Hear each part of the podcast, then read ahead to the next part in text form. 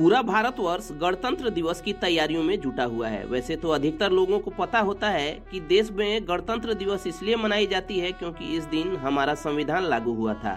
लेकिन 26 जनवरी को इतना ऐतिहासिक बनाने के पीछे एक और वजह भी है। जब अंग्रेज़ों द्वारा इस बात की घोषणा की गई कि 15 अगस्त 1947 को भारत को आज़ादी दे दी जाएगी, उस दौरान भारत के पास अपना कोई संप्रभु संविधान नहीं था। भारत की शासन व्यवस्था अब तक भारत सरकार अधिनियम 1935 पर आधारित थी। इसी कड़ी में 29 अगस्त 1947 को डॉक्टर बी आर अंबेडकर के नेतृत्व में एक प्रारूप कमेटी का गठन किया गया। इस प्रारूप कमेटी ने 26 नवंबर उन्नीस सौ उनचास को लिखित संविधान को राष्ट्रपति डॉक्टर राजेंद्र प्रसाद को सौंप दिया। इसी संविधान को 26 जनवरी 1950 को लागू किया गया।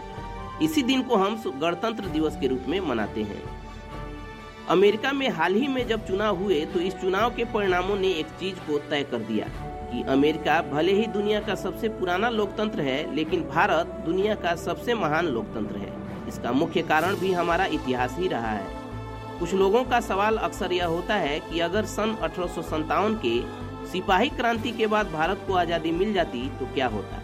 इसका सीधा जवाब यह है कि हमारा लोकतंत्र इतना मज़बूत नहीं होता, क्योंकि अगर उस समय हमें आज़ादी मिल जाती तो शायद सती प्रथा का अंत न होता। महिलाओं या निचले तबके के लोगों को मत का अधिकार न होता, या समाज में सभी को बराबरी का हक न मिल पाता।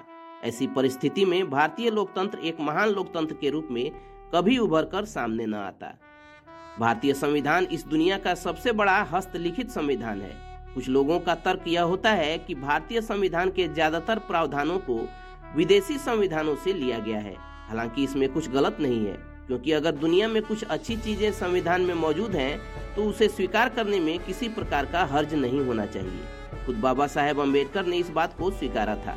उन्होंने कहा था कि दुनिया भर के कई देश हमसे पहले आज़ाद हो चुके हैं। ऐसे में किसी देश के संविधान में कुछ अच्छाई है तो उसे स्वीकारने में हर्ज नहीं है। चलिए दोस्तों, इतना ही।